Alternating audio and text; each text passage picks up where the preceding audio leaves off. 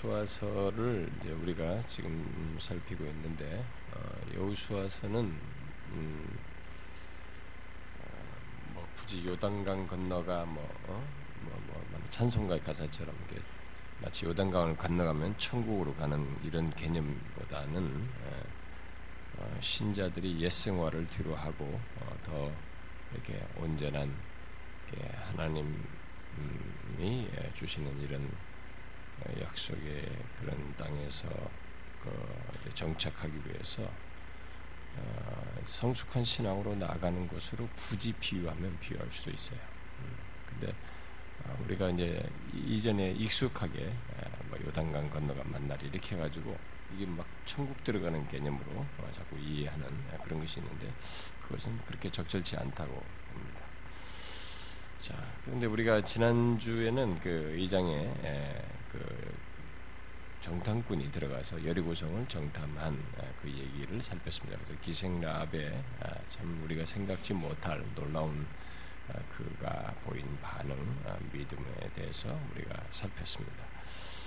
그런데 이 내용의 전개상으로 보면 오늘 우리가 이 3장에 보면은 어, 이게 오해 어떤 사람들 성경을 읽다가 이게 도대체 날짜가 안 맞는다라고 할 사람이 있어요. 왜냐면은 음, 그 1장에서 그, 그 하나님께서 어, 이게 여호수아에게 강하고 담대라고 말한 뒤에 어, 이제 그 말을 듣고 난 다음에 여호수아가 1장 11절에서 어, 백성의 그 관리들에게 지도자들에게 진중에 두루 다니면서 그 백성에게 명령하 양식을 준비하라. 사흘 안에 너희가 요단강을 건너 것이다. 이렇게 말을 했단 말이에요. 사흘이라고 여기 했는데 또 그 저기 정탐꾼도 가가지고 어디 저기 숨어가지고 3일 있다가 가라 말이야. 어? 니네들 숨었다가 가라 또 했다고.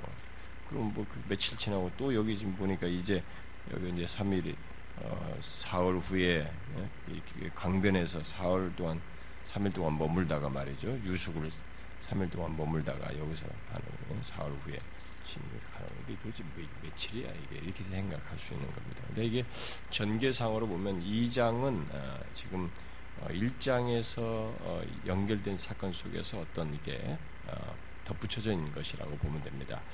아, 그러니까 아마 우리가 순서상으로 보면은 굳이 날짜를 계산한다 그러면은 음, 어떤 사람들 이런 것 때문에 막 빌밀해가지고 이게 뭐 영, 엉망이다. 그래서 막이 저자나 뭐 성경이 이런 뭐 여러 가지를 정경성 같은 시비를 거는 사람들이 있어요. 학자들이. 근데 어, 이것은 그 어, 3일 이렇게 말을 한, 한, 하면서 바로 정탐꾼을 보냈다고 볼 수 있습니다.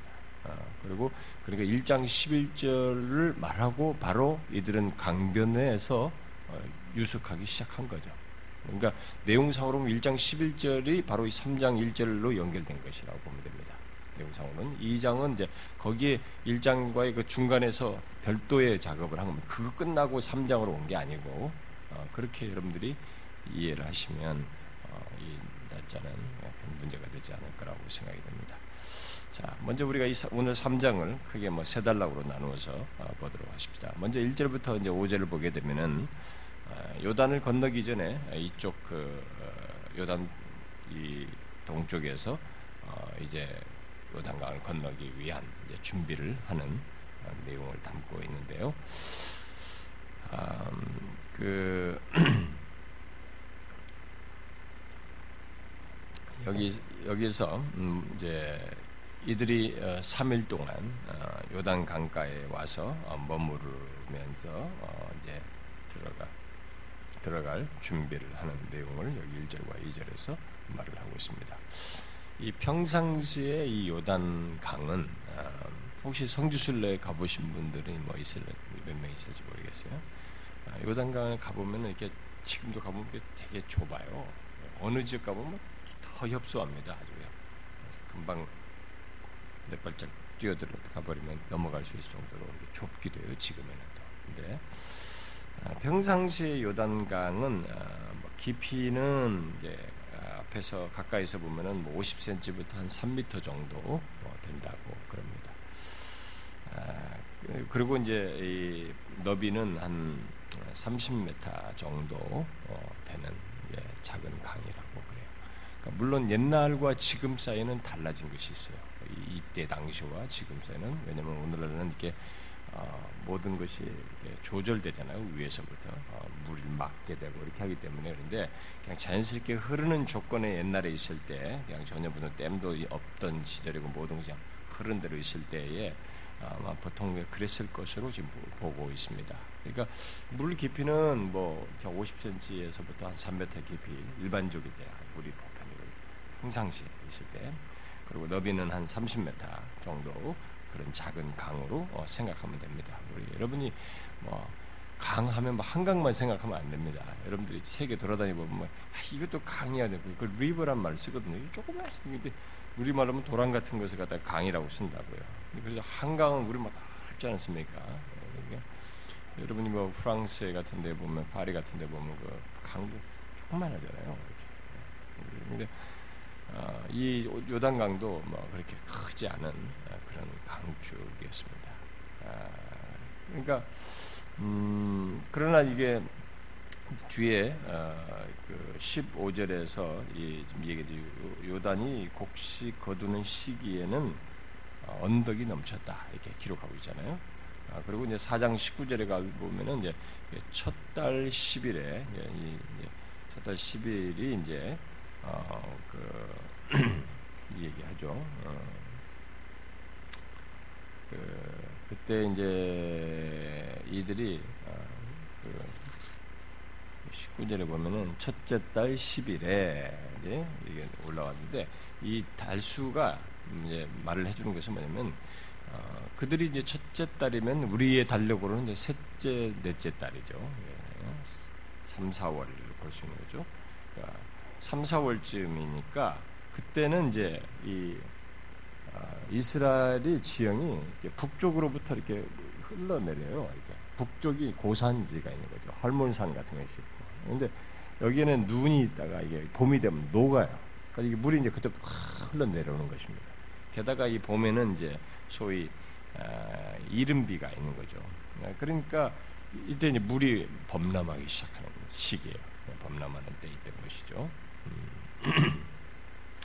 자 그렇게 되면 이제 요단강의 이, 어, 이그 요단강이 흘러내리는 줄기는 어느 지역으로 이제 어, 이 요단강을 넘어서 가나안 땅으로 가느냐에 따라서 어느 지역에 따라서 조금씩 달라지겠지만은 어, 대략 그 장소에 따라서 이 범람하게 되면 물이 아까 30m 되던 것이 200 200m에서부터 그보다 훨씬 넓은 것이 돼버려요. 이게 쫙 위에서부터 요단강 전체 계산을 하면은 어느 지역은 막 굉장히 넓어져 버리고 어떤 뭐 최소 최소로 짧아져 봐야 한 200m 되는 뭐 이런 정도로 이제 물줄기로 바뀌는 것이죠. 범람하게 되면. 그러면 이제 상황이 다, 달라지는 거예요. 게다가 이제 이 물이 이제 많이 흐르는 시기니까 이제 물살도 어, 세지게 되는 거죠.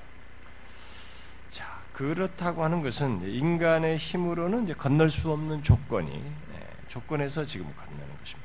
타이밍이 하나님이 물 다 빠지고 그때 아니고 오히려 범람한 이 시기에 건널도록 지금 하고 있는 것이죠.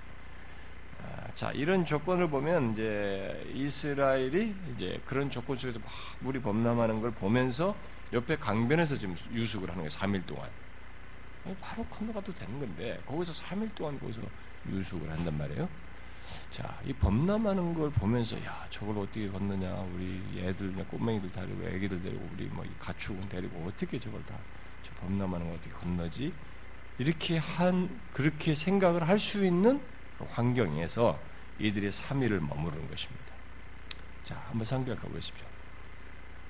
어, 이 그렇게 3일 동안 머물면서 이스라엘이 무엇을 어, 하면서 보냈을까요? 자꾸 하나님은 바로 가시지 뭘 가라고 하지 또 3일씩 머물라고 하시나 어, 여수와는 또 그렇게 하는가 우리는 궁금하기도 합니다만은 자꾸 3일이라는 것이 상징적으로 이렇게 사용되는 의미이기도 한데 이 3일 동안 그렇게 범람하는 물을 보면서 이들이 무엇을 하면서 보냈을까요? 앞에 단락에서 우리 읽은 1절부터 5절에서 우리가 좀 힌트를 얻을 수 있는 내용들이 있는데 뭐, 야, 가난 땅 두신데 빨리 건너가자, 막. 저 같으면 성질이 급해가지고, 아, 저는 빨리 건너가자. 저는 뭘 준비 운동은 안 해요. 빨리 그 다음을 하고 싶어가지고. 그래서 맨날 다칩니다. 탁구도 준비한 척 하다가 어깨 다치고 뭐 하다가 다 항상 이 성질이 급합니다. 이게 좀 워밍업이 있어야 되는 이런 과정이 있어야 되는데 하나님께서도 이 이스라엘 에서 넘어가는데 음? 바로 넘어가면 되는데 3일 동안 여기서 유숙하게 돼요. 물이 계속 범람하는 걸 보면서 유숙하게. 그 3일을 보내면서 그런 현실 속에서 이스라엘 백성들이 도대체 무엇을 하면서 보냈을까? 뭐라며 보냈을까요? 우리 한번 상상해봐요. 힌트가 될 만한 내용이 5절까지 내용 속에 있어요. 네?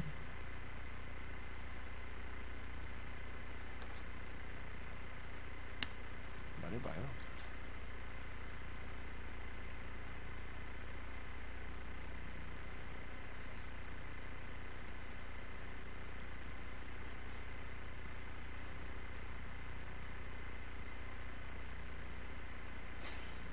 뭐 생각이 안 납니까? 힌트가 없습니까? 네? 한결? 음. 일단은 거기 힌트가 있으니까요. 자, 여기에 언약궤가 앞설 것을 말을 하고 응?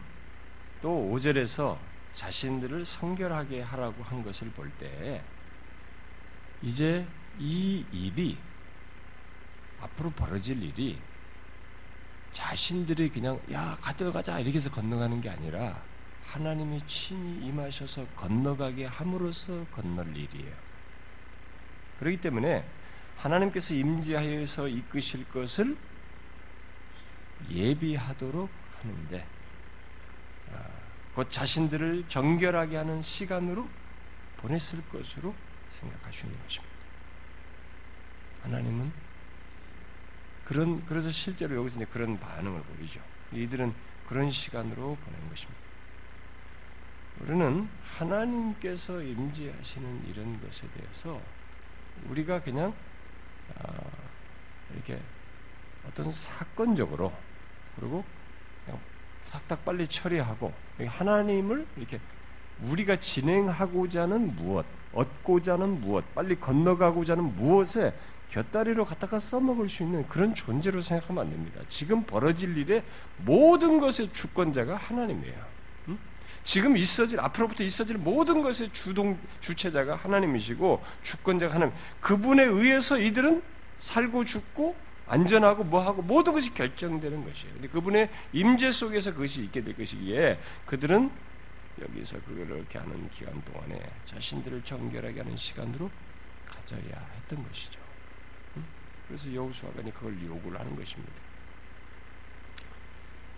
아, 그래서 이, 이, 건너가는 백성들, 건너갈 이 백성들에게 성결을 요구한 것은 이런 내용을 통해서 우리가 지난주에 봤던 내용에서 연결돼서 생각해 봐야 되는 겁니다. 이게 지금 어떻게 보면 야, 막 전열을 준비해서 가난 땅에 저 대적자들이 있는 곳에 넘어가니까 야, 이 군사적인 어떤 개념으로 군사적인 주, 준비를 해서 건너가자 뭐 이렇게 할 것이 같은데 이 요단강을 건너가는 가면 이 문제를 건너가는 이 문제와 관련된데 거기서 성결을 할 것을 요구한다는 것 자체가 지금 문제를 자기들 앞에 놓인 사안을 이 앞에 놓인 이 문제 자체를 전혀 다른 방식으로 보고 있다는 것을 우리가 말해주는 거죠. 그러니까 세상 사람들이 보는 방식으로 자신들 앞에 있는 문제와 현안을 보고 있지 않은 것이에요. 세상 사람 같으면 이거 건너기 위해서 야 이거 강을 건너기려면 이것이 필요하고 저것이 필요하고 이런 전략과 이런 군사적인 작전과 비슷하게 무슨 전략적인 것이 나와야 되는데 그게 아니라 성결을 얘기한단 말이에요. 하나님 앞에서의 성결을 얘기하는 거예요. 이게 결국 뭐냐 이게. 그러니까 요단강을 건너가는 이 문제가 이런 그런 그런 것을 성결을 요구했다는 것 자체가 이게 군사 작전이 아니라 이 문제가 하나님과 관련된 문제라는 것이. 그러니까 우리 앞에 미래에 어떤 문제가 있을 때, 야, 이것은 이렇게 하면 좋고 저렇게 하면 저렇게 하고 우리의 방법으로 자꾸 생각해 그렇게 하면서 이 문제를 뚫고 나가고 뭔가 해결되기를 바라는 우리의 이런 사고 방식이 그것은 하나님을 모르는 사람들에게 있을 수 있는 얘기예요. 그러나 하나님을 아는 우리들에게 있어서는 내 앞에 있는 미래의 모든 사건들이 하나님의 인도 속에서 하나님과 관련돼서 우리 하나님 백성들에게 주어질 것이기 때문에 그 문제 사안을 우리는 하나님과 관련해서 봐야 된다. 하나님과 관련된 역사로 이해를 해야 된다는 거예요. 그래서 종교적이고 신앙적인 행위 차원에서 이것을 봐야 된다는 거죠. 군사적인 행동으로 볼 것이 아니라 신앙적인 행위로 봐야 된다는 거죠. 그래서 우리가 예수를 믿는 사람이 하나님의 백성들은 우리들 앞에 벌어지는 모든 문제를 대할 때 그 문제를 야 이 문제가 생겼다 이 어려운 문제가 어떻게 생겼다 이걸 어떻게 하면 좋아 할 때 우리는 이 일반 사람들 생각하는 경제적인 논리 무슨 뭐 내 사람들 가지고 있는 일반 상식적인 논리 이런 것으로 보는 게 아니라 우리는 신앙적인 논리로 하나님과 연관지어서 이 문제를 보고 해결을 구해야 된다. 그런 차원에서 하나님 앞에 성결하고자 해야 된다. 하나님 앞에 뭔가 구하는 자세를 가지고 신앙적인 행위를 해야 한다는 것이죠. 그런 사실을 우리에게 여기서 어, 말해주고 있는 것이죠. 그래서 이제 백성의 이 관리들이 어, 마침내 이제 건너가게 될 어? 건너기 바로 전날 저녁에 저녁에 전날에 이 진을 두루 다니면서 이제 백성들에게 아, 말을 하는 거죠. 자 이제 내일 건너갈 텐데 제사장들이 언약궤를 메고 아, 요단강을 이렇게 건너게 될 것이다. 그때 너희들은 뒤따라 건너야 된다. 건널 때 아, 앞서서 어, 언약궤 가 너희보다 앞서서 갈때 우선 2천 규빗의 거리를 지켜야 된다. 2천 규빗이면은 뭐 일반적으로 뭐 한 900m에서 1km 멀리 앞에서 그렇게 언약궤가 가는 걸 보고 뒤따라야 된다. 너희들이 절대 앞서서 그러니까 이렇게 막강 놓고 이게 200만이니까 이게 얼마나 많아요. 한 공간에 200만이 있으니까 막 여기서 저쪽에서 앞쪽에서 치고 이쪽에 치고 막 그럴 그러면 어떻게 되겠어요? 어? 이게 뭐딱 일렬 종대로 200만이 쭉 서 있는 게 아니고 쭉 옆으로 이렇게 서 있, 각 집합으로 이렇게 막 모여 있을 것이니 근데 이쪽 저쪽에서 앞선 사람이 쭉 가고 쭉 가고 이러면 안 되잖아요. 다 앞서서 뒤로 빠진 상태에서 이에 먼저 가도록 약 1km 앞서서 가도록 그럼 거기 뒤따라간다. 음? 자 언약계와 일정한 거를 두고 따르라고 이렇게 말을 하는 것은 어, 뭐 일단은 어, 뭐그 우리로 생각하면은 그 어, 뭐 거룩하신 하나님을 상징하는 이 임재를 상징하는 이 법, 언약궤니까 하나님 거룩하신 하나님과 너무 가까이 하는 이런 실수를 범하지 않도록 하기 위함일 수도 있겠고 그런데 뭐 워낙 1km 정도라 되니까 그런 정도보다도 더 아, 강조되는 것은 뭐겠어요? 하나님보다 아, 앞서지 말라는 것이겠죠. 예? 하나님이 앞서서 행하시면서 어, 사절에 보니까 너희가 이전에 이 길을 지나보지 못하였습니다. 너희들이 지나보지 못한 길을 하나님이 앞서 가심으로써 길을 펴실 것이니 그러니까 하나님을 보고 따라라. 그걸 가시적으로 이렇게 구약의 모든 내용 신약에는 어떤 것을 이렇게, 이렇게 딱 그 굳이 가시적으로 말하지 않아도 이미 그것이 어떤 말을 쓰면 그것이 뭘 말하는지를 다 알아듣는데 구약에는 어떤 얘기를 하더라도 뒤이어서 앞으로 뒤이은 계시에서 더 그런 것들의 하나의 모형이요 상징이요 이런 것으로 근거를 가질 수 있는 그런 음, 내용들이 구약에 많단 말이에요. 예표적인 것들이. 그러니까 이런 것을 통해서 그런 것을 시사해 교육적인 것이죠. 보는 것이죠 하나님보다 앞서가는 것이 아니다 앞서가신 하나님을 우리가 뒤따른다 우리가 가보지 못한 길을 하나님은 아시고 인도하실 것이니 하나님을 앞서지 말고 뒤따르라 라고 하는 것을 여기서 말해준다고 볼 수 있겠죠. 응?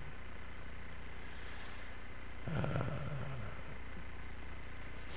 그 우리의 이것은 음, 우리의 인생에 있어서도 똑같습니다. 하나님의 백성들은 우리가 하나님을 앞서지 않습니다. 그렇게 되면 우리가 반드시 넘어져요. 죄에 빠지고 유혹에 넘어집니다. 어? 우리는 하나님이 앞서가시는 거죠. 앞서가신 하나님을 따르려고 해야 되고 그 말은 하나님께서 인도하시는 길을 따르고자 하고 그분을 찾아야 되고 그분을 구해야 되고 그분의 은혜를 구하고 하나님께서 제시하시고 가르치시는 말씀을 따라야 간다는 것이지 그런 것을 말씀도 제껴놓고 하나님 구하지도 아니면서 내 임의로 먼저 앞서가는 일을 해서는 안 된다는 거예요. 세상 사람들은 몰라도 하나님 백성 그렇게 되는 게 아니라는 거죠. 앞서가신 하나님이 우리가 가보지 못한 길을 앞서서 가셔서 이 길. 여러분들과 저희 인생의 미래의 길이 우리가 가본 길이에요? 미래는 우리가 안 가본 길입니다. 전혀 안 가본 길을 하나님께서 가시, 가게 하는 거죠. 그러니까 그분이 앞서가서 우리는 그분을 따르는 것입니다. 그분의 말씀을 따라야 되고 그분에게 도움을 구하여서 은혜를 힘입어서 가야 되는 것이죠. 음. 그래서 여기 5절에 어, 성결하게 하라고 성결하게 하라고 하면서 어 이제 그 5절 하반절에 보니까 담대하게 여호수아가 백성들에게 선언합니다. 여호와께서 내일 너희 가운데 기이한 일들을 행하시리라. 뭐 조금도 의심 없이 확고하게 얘기를 합니다. 이 말은 뭡니까? 이제 진짜 이 말했는데 내일 안 이루어지면 어쩌나 뭐 이런 이런 게 아니에요. 확실하게 믿는 것입니다. 하나님이 말씀하신 대로 될 것을 확실히 믿고 그래서 강하고 담대하라. 무엇에 대한 강하고 담대함이에요? 바로 하나님의 말씀을 따르는 데 있어서 지키는 데 있어서 강하고 담대한 거죠. 이렇게 하나님 말씀하신 대로 강하고 담대하게 얘기합니다. 이렇게 말하면서 가난 정복은 결국 봐라 이제 하나님이 하실 일이다. 가난 정복은 하나님께서 하실 일이다. 라고 말하는 것이죠. 내일 있을 놀라운 일을 너희들이 보게 될 것이다. 아, 그리고 이 가난 입 가난에 들어가는 것과 가난을 정복하는 것은 어, 적을 생각하기에 앞서서 음, 바로 하나님이 주신 것이니 하나님을 먼저 생각함으로 성결하라 라고 말하는 것이. 아, 우리는 어, 우리의 미래의 일과 앞으로 어, 내가 산적한 문제들을 정복하고 다스리고 집에 들어갈 이런 일들에 대해서 우리는 그것 자체를 생각하기 앞서서 그것을 그 길을 아, 인도하실 하나님을 먼저 생각하여 그분 앞에서의 온전함을 갖는 것, 성결한 것 어, 이것을 아, 우리가 여기서 배워야 되겠죠. 그러니까 어, 우리가 두려워할 대상은 적이 아니라 사실상 하나님이라는 것이죠. 음? 어떤 면에서 여기서 두려워할 대상은 저 저희 저 여리고성의 저 막강한 대적들 뭐 들어가면 당장 쳐들어올 텐데 뭐 이게 아니에요. 정자 하나님 백성들이 두려워할 대상은 하나님이 앞에 있는 적이 아닙니다. 그래서 하나님을 경외하지 않으면서 뭘 다른 것을 뭐 어쩐다는 것은 말하지. 그래서 여러분이 어, 잠언서 같은 데서 말하는 거예요. 여호와를 경외하는 것이 지혜의 근본이고 지식의 근본으로 얘기하는 것입니다. 그게 모든 것의 시작이에요. 가장 지혜로운 것입니다. 먼저 하나님을 경외하는 것이죠. 세상을 두려워하고 적을 두려워하고 이 문제를 두려워하고 무슨 대적을 두려워하기보다 먼저 하나님을 두려워해요. 그렇기 때문에 그분 앞에서 성결한 것 이것을 먼저 해야 됩니다. 음, 그 얘기를 지금 하고 있습니다. 자, 그 다음에 뒤에 이제 뭐 6절부터 8절은 어, 이제 마침내 제사장들이 어, 법계를 모고 빼고 이제 강으로 들어가는 이런 내용에 대한 내용인데요. 자, 이스라엘 백성들은 성결케 된 다음 날, 응? 성결케 한 다음에 그 다음 날 이제 어, 마침내 3일이 지나서 여호와의 명령을 따라 들어가기 위한 작업을 하는데 어, 여호수아가 제사장들에게 언약궤를 메고 어, 백성들보다 앞서서 건너가라고 어, 말하죠. 아, 마침 이 시기가 아까 말한 것처럼 홍수 때였기 때문에 모두들 이제 긴장되는 순간. 야, 저 물이 범람하는데 저기 건약 끼는 사람 저 앞에서 먼저 간단 말이에요. 진행해서 간단 말이에요. 그런데 저게 진짜 뭐 강이 어? 떻게 건너가나 지켜보는 상황이죠. 이 건너는 과정을 긴장 속에서 어, 주목하고 있었을 것이 분명하죠. 그런데 하나님은 그 시작을 음, 언약궤를 맨 제사장들이 앞서서 어, 나가서 강을 이렇게 밟음으로써 발바닥을 밟음으로써 시작을 하죠. 법계를 맨 자들이 이 강을 이렇게 밟음으로써 어, 시작을 하게 입성하는 시작을 하게 됩니다. 어, 밟는다, 밟는 발바닥으로 밟는다 이 표현이 여기서 강조돼요. 여기서 발바닥으로 밟는 네, 밟는다는 것은 이제 언약계를 메고 이렇게 밟는 것이니까. 그래서 어떤 사람들은 이게 어, 하나님께서 가나안 땅을 정복하시기 시작하신 첫 스타트다. 네, 이렇게 표현하기도 어쨌든 어, 언약궤를 맨 이 자들이 먼저 이렇게 가게 되는데 하나님께서 그렇게 하게 하신 것은 어, 그의 백성들의 앞서서 행하셔서 길을 내신다는 것을 말해주는 거죠. 먼저 하나님이 길을 내신다는 것을 말해주는 것입니다. 이것은 실물 교육이면서 사실 증거를 이들에게 하시는 것이죠. 그래서 우리는 앞서가시는 하나님의 인도를 받는 것에 대해서 항상 염두에 두릅니다. 이 실물 교육은 이스라엘 백성들의 전 역사 속에서 가나안 땅에 들어가서도 계속 이들이 생각해야 할 사실이에요. 그래서 여호사밭이 뭐 대학 대적이 들어왔을 때 이렇게 앞에 찬양대를 만들고 이렇게 했던 것이 다 이, 이 이거 그대로 믿고 하는 거예요, 여러분. 응? 그러니까 하나님이 앞서 가시는 하나님, 이게 우리 백성, 자기 백성 앞서가는 이것을 믿음으로 봐야 돼요.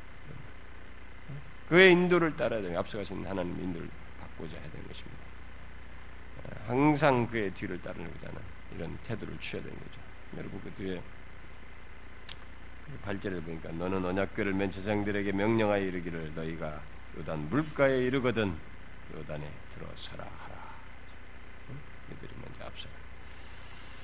아, 그런데 여호수아 어, 근데 여기 그 7절에서 음, 강을 건너는 것을 하나님께서는 강을 건너는 것을 통해서 어, 그 자신이 모세와 함께 했던 것과 같이 모세와 함께 했던 것처럼 여호수아와도 함께 하고 있는 것을 이렇게 결국 그를 이스라엘의 지도자로 세운 것을 알게 하시겠다고 말씀하고 있습니다.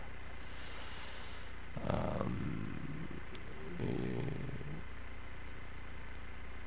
이 내일 이제 이 벌어지는 아니, 아니 요단강이 갈라지는 이 어마어마한 사건을 어, 통해서 자신이 모세와 함께 있던 것 같이 너와 함께 한다는 것을 어, 드러내겠다.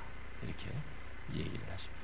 그것을 공개적으로 어, 확인시켜 주겠다. 이렇게 얘기를 하십니다. 그런데 이 잘 보시면 여기서 여호수아 스스로 어, 자기를 높이는 게 아니고 하나님께서 그를 드러내시겠다라고 말을 하고 있습니다. 자, 우리는요, 음, 잘 보십시오. 아, 우리는 우리 스스로를 높이려고 하는 유혹을 받을 수 있어요. 자기가 리더인데 내가 뭔데 이렇게 하면서 그럴 수 있습니다. 근데 우리 스스로 높이려고 할 필요가 없습니다. 하나님께서 아, 그 세운 자를 공적으로 확인시켜 주시고 인정하게 하시고 필요하다면 높이는 일을 하시는 것이죠. 어떻게? 그의 말씀을 따라 행하는 가운데서 그렇게 하시는 것입니다. 그러니까 정령 하나님 나라에 속하여서 하나님 백성 공동체에서 인정받고 싶거든 하나님의 말씀에 따라서 행하면 충실하게 그리하면 하나님은 그를 세우시고 높이십니다. 여러분 세상에서는요 자기를 다각적으로 알림으로써 자기를 높이고 자신에 대해서 두각을 나타낼 수 있습니다. 근데 이 하나님 백성 공동체에는 독특한 게 있어요. 여기는 우리가 다 영물이고 같이 예수 그리스도 안에 묶인 신앙을 가지고 있는 사람들과 하나님의 말씀에 굴복하는 자들이기 때문에 우리가 누구를 인정하고 높이느냐면 하나님의 말씀에 충실하게 따르는 사람을 높입니다. 리더십을 가졌을 때도 리더가 그렇게 하고 있을 때 그를 높이는 거예요. 어, 리더가 자기를 자신을 스스로 높이겠다고 방방 떠봐야 오히려 더 좋지 않죠. 뭐 인정을 못 받습니다. 요단강을 건너는 이 역사적인 순간에 하나님은 여호수아를 백성의 지도자로 삼으신 것을 공개적으로 확인시켜 주시겠다고 하는 하고 있어요. 그래서 여호수아의 리더십에 대한 어떤 뭐 이전에 뭐 모세 리더십 아래 너무 강력한 영향을 받고 있었던 그들이기 때문에 그에 대한 어떤 조금이라도 부정적인 생각이나 미심적인 생각을 다 제거하시겠다. 왜냐하면 아직 여호수아를 통해서 그렇다 할 어떤 리더십의 어떤 뭘못 봤단 말이에요. 근데 하나님께서 하겠다 여기서 이것을 통해서. 그런데 잘 보면 이 여호수아가 아, 여기서 그렇게 인정을 세우시겠다고 하는 이 내용 속에서 여호수아가 어떤 놀라운 일을 해서 그렇게 하시겠다는 게 아니에요. 어? 그가 한, 한 일이라고는 지도자와 백성들에게 명령하여서 준비하도록 한 것입니다. 하나님 말씀을 따라서 그렇게 한 것이죠. 결국 그가 업적 때문이 아니에요. 하나님으로부터 또 모세를 통해 주신 말씀에 대한 여호수아의 순종 때문에 그를 그렇게 하시겠다는 것입니다. 아, 그리고 단순히 여호수아를 높이는 것이 아니고 하나님께서 말씀하신 대로 그와 함께 하시고 있는 것을 통해서 함께 하시는 것을 입증함으로써 높이겠다는 것입니다. 그게 제일 중요한 것이에요. 여러분, 우리가요, 교회 공동체 안에서든지 신앙생활할 때 누가 제일 쉽게 대할 수 없는 자인지 아십니까? 그에게 하나님이 함께 하신다라고 하는 것이 다각적으로 보일 때 그 사람은 쉽게 할 수가 없어요. 자기가 스스로 내가 뭐가 까불고 막 너무 잘 자기를 막 떠든다고 그래서 우리가 그렇게 쉽게 그 사람에게 신앙적으로 승복하고 무슨 뭐 이렇게 그러지 않습니다. 그런데 그 사람에게 하나님이 함께 하시다고 하는 이런 역사가 있고 증거가 있게 되고 그런 모습이 있을 때 쉽게 하기가 어려워요. 그래서 교회는 어, 어, 그런 것에 의해서 하나님이 인정하시는 인물, 이 대상을 어, 알아봐야 되죠. 음, 그런 또 리더가 돼야 되고, 근데 오늘날 우리들이 이 세상적인 기준으로 이렇게 교회가 자꾸 보려고 한단 말이에요. 뭐 목사도 뭐다 어? 요즘은 다 박사를 받아야 되고 뭐 이렇게 뭐 이런 것으로 자꾸 보려고 하고 어? 그리고 교회 직분자들도 이게 뭐 사회적인 뭐가 있어야 되는 것으로 뭐 이렇게 자꾸 생각하는 거죠. 그게 아니고 교회에서의 리더십에 대한 하나님께서 그 리더십을 백성들 앞에서 확인시키고 인정하려고 하는 건 뭐냐면 그 사람에게 하나님이 함께 하시고 있다는 것을 드러내고 것이 그게 제일 강력한 거예요. 그걸 쉽게 함부로 하지 못합니다. 그, 그것을 대적하는 것은 하나님을 대적하는 거죠. 하나님이 함께 하시는 자를 대적하는 그래서 모세를 대적하는 자를 두고 하나님이 너희들이 나를 대적한다고 그랬어요. 하나님이 알아서 합니다.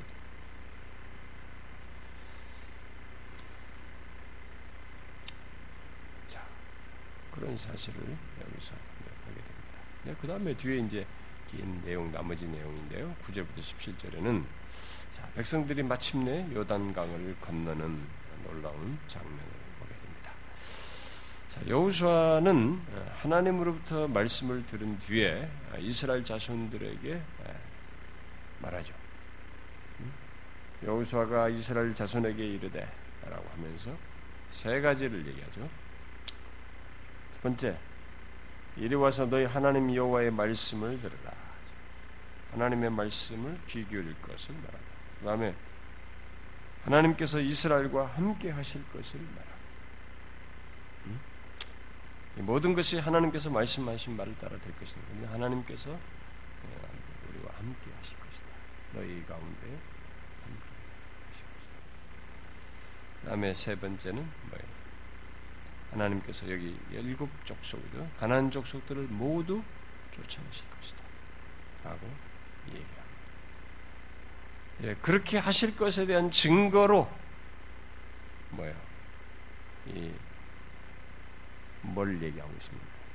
11절에 보라 온 땅의 주의 언약궤가 너희 앞에서 요단을 건너가느니 뭘로 그 증거를 얘기하고 있습니까? 이렇게 말한 대로 될 것이라고 하는 증거로서 말하는 건 뭐예요? 언약궤. 언약궤를 증거로. 음, 하나님의 임재를 상징하는 언약궤가 자기들과 함께하고 또 약속한 대로 이, 이 일곱 족속들을 다 쫓아내실 것이라는 증거로서 얘기를 하고 있습니다. 아,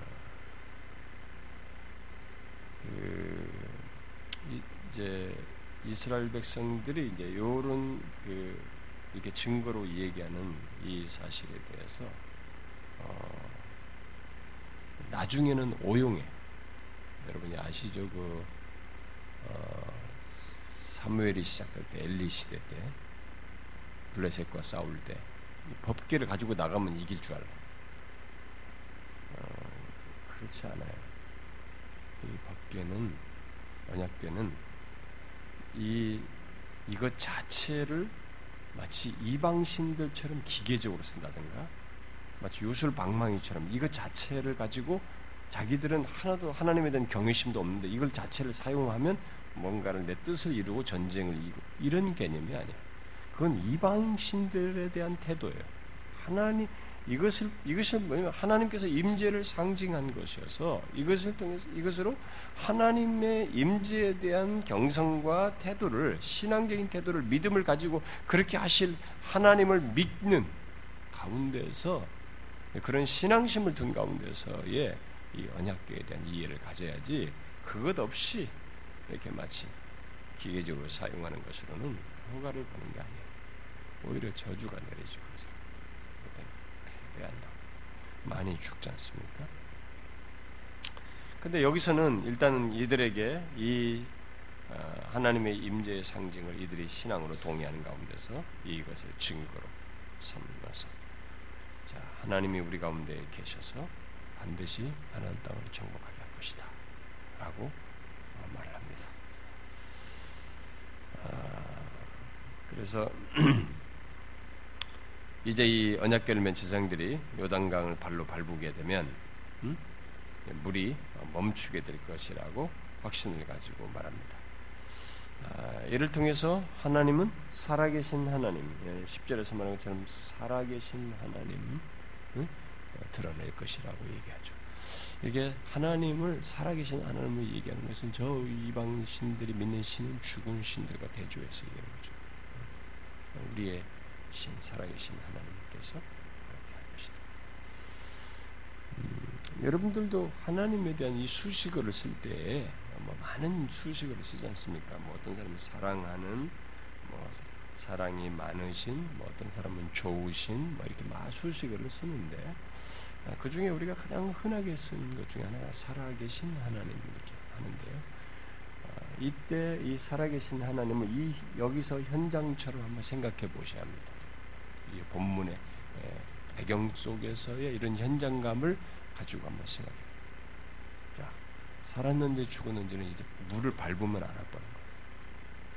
그러니까 이게 가상적으로 말하는 내용이 아니에요. 살아계신 하나님.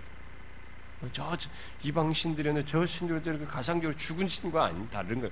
진짜로 살아계신 이 우주 만물을 통치하시는 살아계신 하나님이요 유일한 주권자요 유일한 참 신이신 그분이 살아계셔서 역사하실 것이에요. 그런 차원에서 실제적으로 하나님을 믿는 것입니다. 생생하게 믿는 것이죠. 우리가 문제가 있습니다. 지금 앞에 직면에 있습니다. 근데 그를 우리가 믿는 그 하나님이 살아계신 하나님이라는 그 믿음 속에서 현재 미래를 직면하고 있는가 아니면 어떻습니까? 그냥 추상적으로 하나님을 생각하면서 하는가 뭐 어떻습니까? 여호수아는 말합니다. 이것을 통해서 하나님이 살아계신 하나님이신 것을 드러낼 것이다. 자, 이스라엘이 이 하나님을 믿고 나가는 한 10절에서 말한 일곱 개의 족속을 다 정복하게 될 것입니다. 그런데 어떻게 됐어요? 나중에 이들이 가난 땅에 들어서 계속 정복을 하는데 어떻게 됐어요? 이 일곱 개 족속을 완전히 다 쫓아냈습니까? 못 쫓아내죠. 완전히 쫓아내지 못합니다. 왜? 이 살아계신 하나님의 약속을 끝까지 믿고 행하면서 거기에 대한 의지를 발휘하고 열심을 드러내면서 어떤 믿음을 드러내야 되는데 그게 적당한 선에서 딱 멈춘 멈춘 하나님이 발바닥으로 밟는 걸 주시겠다고 해도 적당한 선에서 안주해 버린 것입니다. 믿음을 발휘하지 않았어요.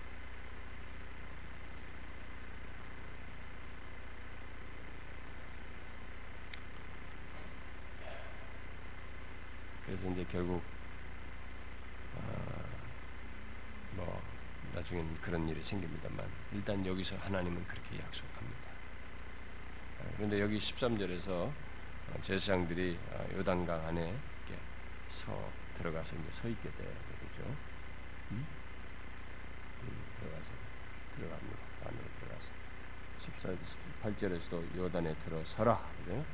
그리고 17절에 보니까 요단 가운데 마른 땅에 굳게 섰고 그랬죠? 여호와의 언약궤를 맨 제사장들이 요단 가운데 마른 땅에 굳게 섰고 아, 들어갔습니다.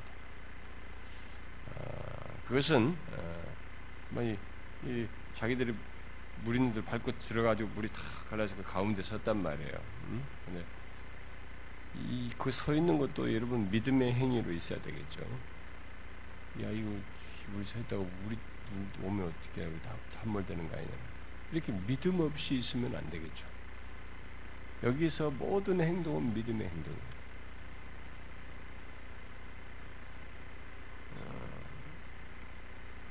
우리는 하나님과 우리 사이에서 관계 속에서 이루어지는 것을 이렇게 한때는 믿음을 갖고 그 다음에는 그냥 스톱하고 이렇게 되는 문제가 아니에요.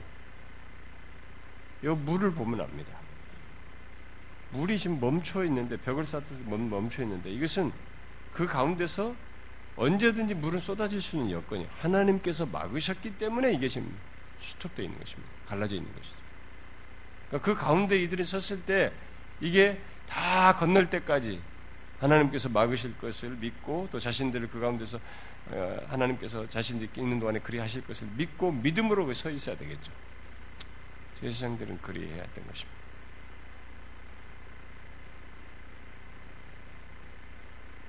그래서 여기 보면은 어, 그 물이 한 곳에 쌓여 선이라라고 어, 13절에 나오죠. 여기 쌓여라는 이 말은 홍해가 갈라졌을 때 이렇게 갈라졌을 때 물이 갈라졌을 때의 상태를 이렇게 물이 쌓여라고 표현을 할 때 쓴 그 표현이에요. 홍해 때 홍해가 갈라져서 물이 쌓인 것으로 표현한 그 표현을 여기서 똑같이 쓰고 있는 것입니다. 그렇다면은 지금 결국 요단강이 멈춘 것과 홍해가 갈라진 것을 지금 이런 단어를 통해서 지금 연결하고 있는 것입니다. 이 저자는. 결국 뭐예요? 이 사건이 홍해 기적만큼 엄청난 일이다. 이스라엘에게 의미 있는 사건이고 엄청난 일이라는 것을 결국 강조해주고 있는 것이죠. 아, 마침내 제사장들이 아, 그래서 이 법계 언약계를 메고 어, 백성들 앞에 아, 나가서 어, 그랬을 때 그 발이 물가에 잠겼을 때 실제로 흐르던 물이 멈추어 서게 됐습니다. 자, 어, 여기서 이제 이 여호수아서를 기록한 기록자는 단순히 이제 그렇게 해서 쫙 건넜다. 어, 마침내 어, 요단강 건 쪽에 가지고 들어갔다. 요단강 건넜다는 사실을 강조하는 게 아니라 이 표현이 계속 여기서 질질질 끌듯이 얘기를 해요. 끊어지면서 상고에 쌓였더라 해놓고 또 백성들이고 또 14절부터 또 다시 설명을 하고 아직 반복해서 설명하듯이 계속 천천히 이 어떻게 건넜는가를 강조해요. 이게 중요하다는 것이죠. 여기서 그것을 지금 강조하는 것입니다. 바로 물이 범람하는 시기, 이들 스스로 건널 수 없는 바로 그때에 하나님께서 기적을 베풀어서 물을 가로 가르심으로써 물이 쌓이게 하심으로써 건넜다. 라는 것을 강조해 주고 있습니다. 이스라엘의 가난 정복의 시작은 하나님이 앞서서 일으키신 인도하심으로써 있게 된 것입니다. 처음부터 끝까지 다 그래. 그것을 이스라엘 백성들은 굉장히 귀히 여겨야 했던 것입니다. 우리의 시작도 하나님에 의해서 있게. 과정에서도 그분의 도우심이 없이는 이 가난 정복의 역사를 해낼 수가 없고 그 정복한 땅을 지속적으로 유지하는 것도 하나님을 의지하지 않으면 그가 앞서서 우리를 도우시고 이끄지 아니하시면 안 된다는 것이 그것은 신자들의 신앙의 여정도 똑같은 것입니다.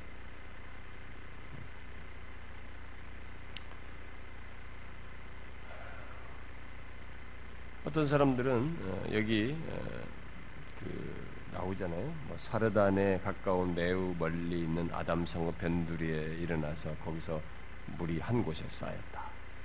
어, 어디서 물이 쌓였는지를 굳이 밝히는 것. 이 이름을 추적해 가지고 범람하던 물이 저 상류 쪽에 어느 지점에서 멈추었다.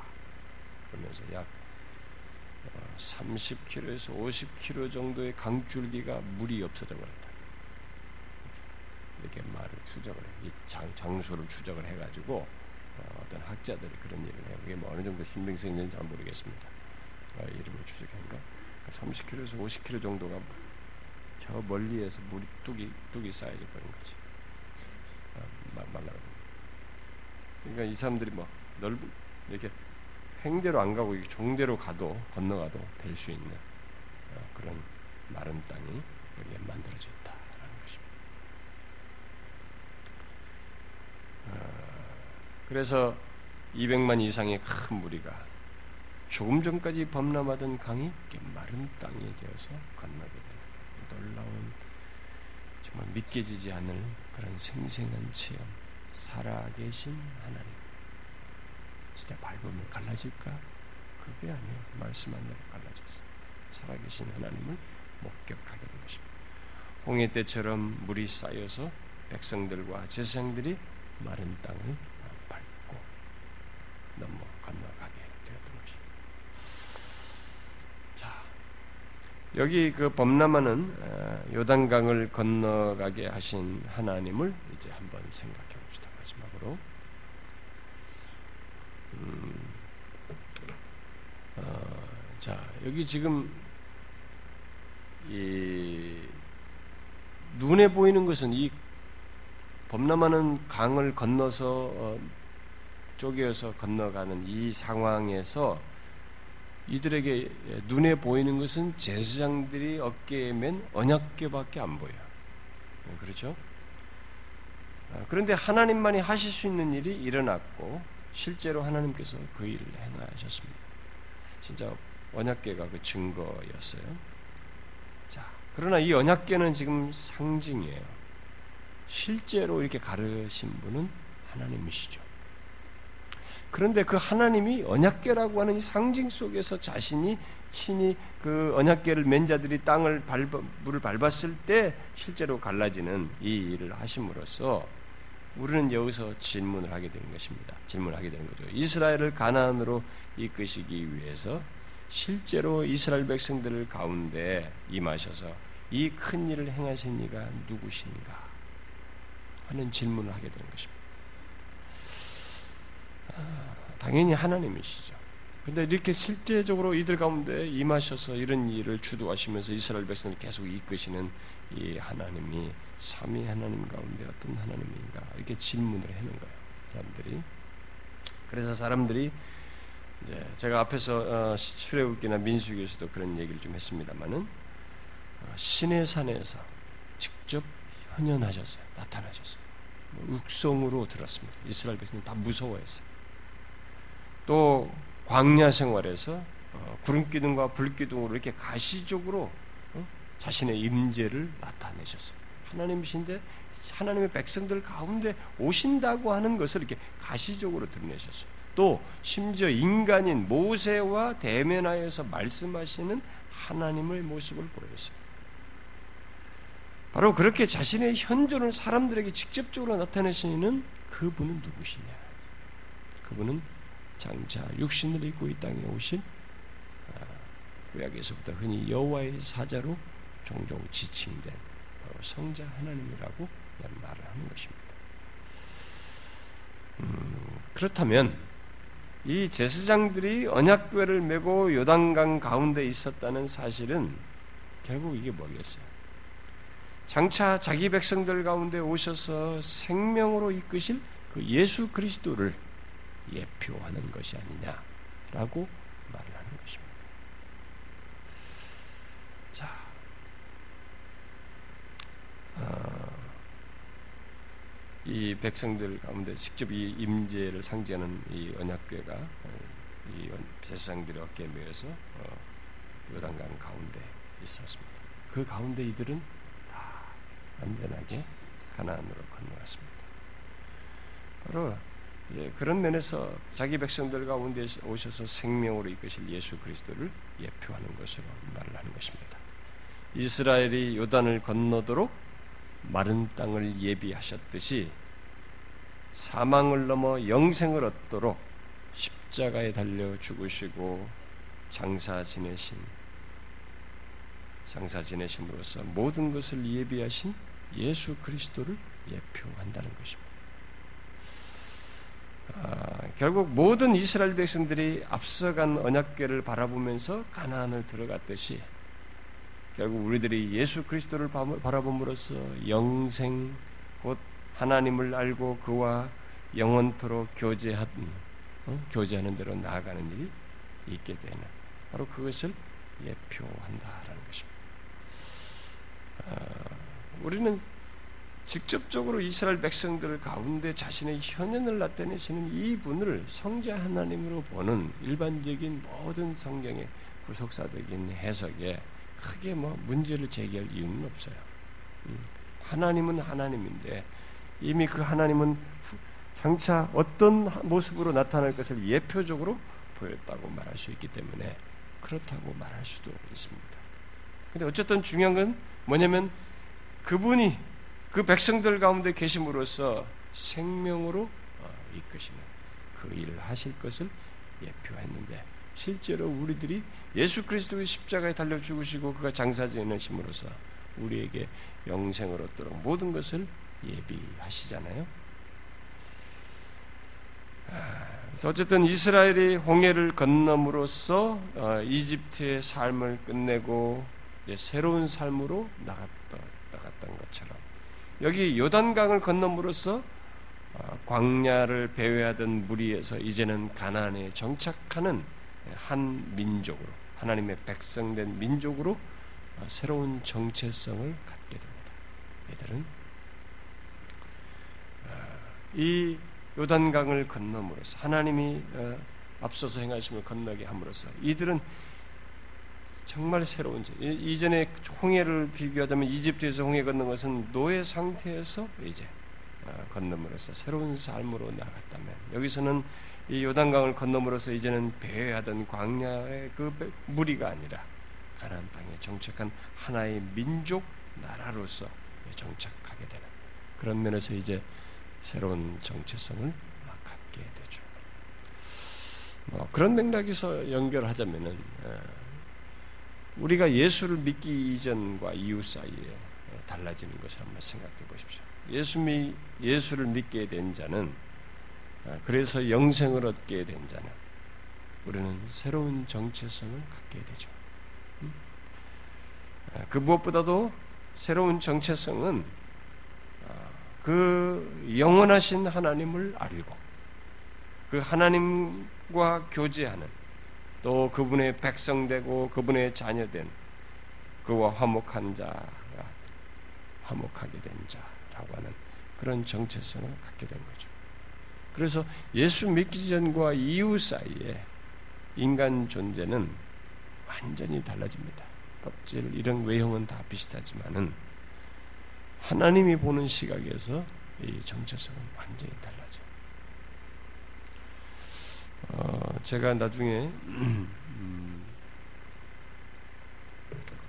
어, 시간이 좀 연구할 수 있는 시간이 더 길고 좀 준비가 되면 더 좋겠습니다만은 나중에 이제 어, 여러분들이 이제 구원을 설명하다가 이제 칭의에 대해서 얘기할 때 좀 더 상세하게 얘기하겠습니다만 우리 신자들의 이 놀라운 정체성을 표현하는 것 중에 이제 하나가 앞에 뭐 부르심 뭐 이런 것도 다 있고 특별히 그리스도와 연합도 어 중요한 내용을 차지하기도 하고 그런데 성경의 중요한 표현 중에 그것을 말하는 중요한 내용 중에 하나가 칭의예요. 어렵다 하시면 다는 것입니다. 네, 그 부분을 어, 뭐 사실은 너무 논쟁적이거든요. 이 시대가 이 시대 그것을 왜 이렇게 새삼스럽게 논쟁적이 됐는지 의문이 갈 정도로 우리나라 기독교회가 칭의에 대해서 굉장히 논쟁적이 되고 있습니다.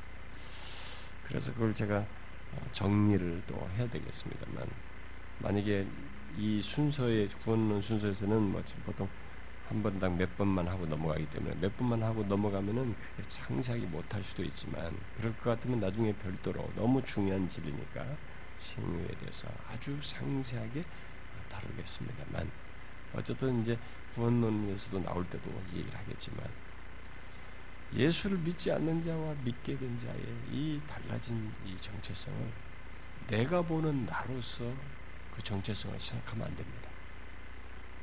예수 믿게 된 자의 정체성은 내가 보는 나가 아니에요. 하나님이 보시는 나예요. 우리는 이것을 하나님의 계시된 말씀을 이 말씀 저 말씀을 끝없이 묵상하고 그거 관련된 말씀들을 통해서 더 풍성하게 더 풍성하게 알아야 됩니다. 우리의 행실에 의해서 좌우되지 않는 그, 런 정도의 문제가 아니라 이 예수 그리스도의 죽으심으로 말미암아 어? 있게 된 달라진 이 어마어마한 신자의 그리스도인의 정체성. 내가 보는 나를 나와는 비교할 수 없는 새로운 정체성이 하나님이 보시는 차원에서의 새로운 정체성이 있다고 하는 것을 알아야 아, 우리는 이제 이런 얘기를 하게 되면 자꾸 아, 내가 내가 한 게 뭐 없는데 자꾸 내가 뭔가를 한 것을 자꾸 얘기를 하려고 해요. 근데 하나님이 보시는 정체성은 우리에 대한 우리 자신에 대한 그것은 예수 그리스도 안에서 그분에 근거해서 보는 나예요. 그러니까 이게 완전히 달라지는 것입니다. 사실 이들이 이스라엘 백성들은 40년 동안 광야에서 유리방황했습니다. 정말 뭔가 이렇게 더욱 굳건하고 결, 견고한 그런 이제 확정된 정체성을 이렇게 못 가진 상태 지나왔습니다만 이제 가난 땅을 지나 요단을 건너면서 하나님이 상, 자신의 임재를 상징하는 법계를 가운데 두고 그 안에서 건너므로써 굳이 예표적으로 말하자면 어? 그들 가운데 계신 어? 장차 자기 백성들 가운데서 생명으로 계실 예수 그리스도 안에서 이들은 건너게 돼. 그럼으로써 그들은 새로운 정체성을 가난안 땅에서 가지고 이제 정착하여서 살게 되는 것입니다. 그와 똑같이 예수 그리스도를 믿게 된 자에게는 이제 전혀 다른 그런 존재 특성을 가지고 있고 정체성을 갖습니다. 물론 내가 거기서 거룩한 열매와 무언가 거기에 합당한 삶과 사는 것이 반드시 뒤따라야 되지만 이 내가 그러해야 된다고 하는 나로부터 갖게 되는 어떤 뒤따르는 것의 이것은 분리할 수 없이 반드시 있어야 하는 거지만은 나의 정체성의 이 놀라운 변화는 그리고 그, 그, 그 가치는 그리스도 때문에 있는 것입니다. 그리스도의 가치만큼 나라는 존재가 가치 있는 것으로 여겨지는 것이거든요. 이것을 우리가 알아야 되는 것입니다. 이스라엘 백성들이 자신들이 처음 출발할 때부터 하나님에 의해서 됐는 것을 멀찍이서부터 보고 계속 물에 건너와서도 먼저 건넌 사람들이 계속 그것을 봐야 되는 거죠.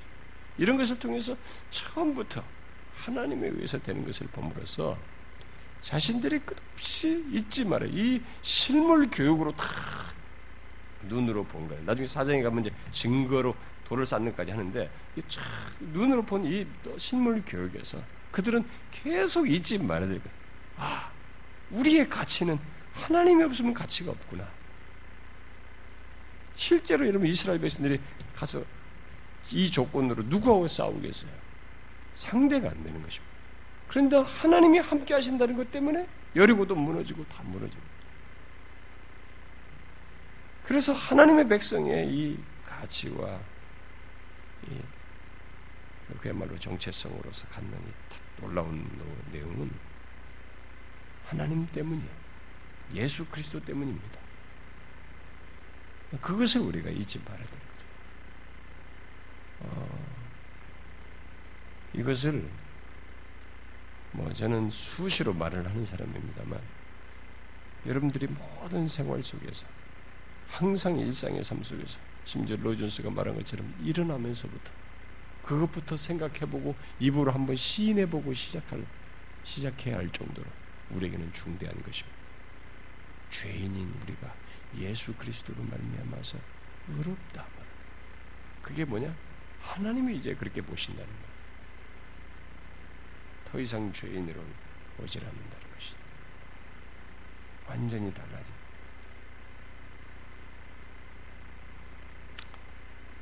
여러분들이 이런 사실을 기억하고 예수 그리스도로 말미암아 요단을 걷는 자와 같은 그런 자신을 보고 아 그것의 복됨과 영광스러움을 기억하고 살면 좋겠고 예, 그로 인해서 하나님을 적극적으로 섬기고 하나님 앞에 더 가까이 나오는 거 있잖아요. 예, 여러분들이 수동적이지 아니하고 능동적인 것이 하나님의 이런 놀라운 사실 때문에 은혜 때문에 하나님 때문에 요단강을 건넜기 때문에 이 진치성이 생기는 거죠. 이 가난 땅을 더 밟고 싶고 더 정복하고 싶고 말씀한 대로 끝까지 가보고 싶은 발바닥으로 밟는 곳을 주시겠다고는 그대로 믿고 가보고 싶은 이런 진치성과 적극성이 있는 것이죠. 하나님께서 함께 하셔서 주신 것 때문에 이 감사 때문에 생겨나는 거죠. 뭘 얻기 위해서가 아니라 이렇게 이렇게 하면 보상 심리에 의해서가 아니라 예배하며 신앙생활하며 무엇이든지 여러분들이 나태함과 이 게으름을 극복할 이유가 뭐 어디에 있습니까? 하나님께서 이렇게 하셨다. 나를 이렇게 가난 요단을 건너게 하셨다는 것 때문에 음? 그런 놀라운 사실에 근거해서 감사하여서 진실성을 가지고 게으름과 나태함을 넘어서는 것이죠. 그렇지 않습니까? 우리의 신앙생활은 감사의 감사가 출발점인 거죠. 이 은혜가 출발점인 것입니다. 저는 여러분들이 그런 신앙의 특성을 가지고 신앙생활하기 바래요. 내가 이렇게 해서 보상받으려고 하면은 다 떨어져 나가요. 우리는 그게 아닙니다. 이렇게 앞서서 1km 앞서서 가시면서 강을 건널 수 있는 조건을 주시고 건너게 하신 하나님을 위해서 사는 자들이에요. 그분 없으면 우리는 가치가 추락해 버립니다. 추해져 버려요. 의미가 없어요. 어디다 내놓아도 가치가 없습니다. 그리고 영원한 시간을 계산, 영원성과 결부시키면 정말로 우리는 가치가 없어 버립니다. 그리스도 때문에 우리는 영원토록 가치 있게 되는 거죠. 그것을 알고 사는 것입니다. 여러분 모두 그러길 바래요.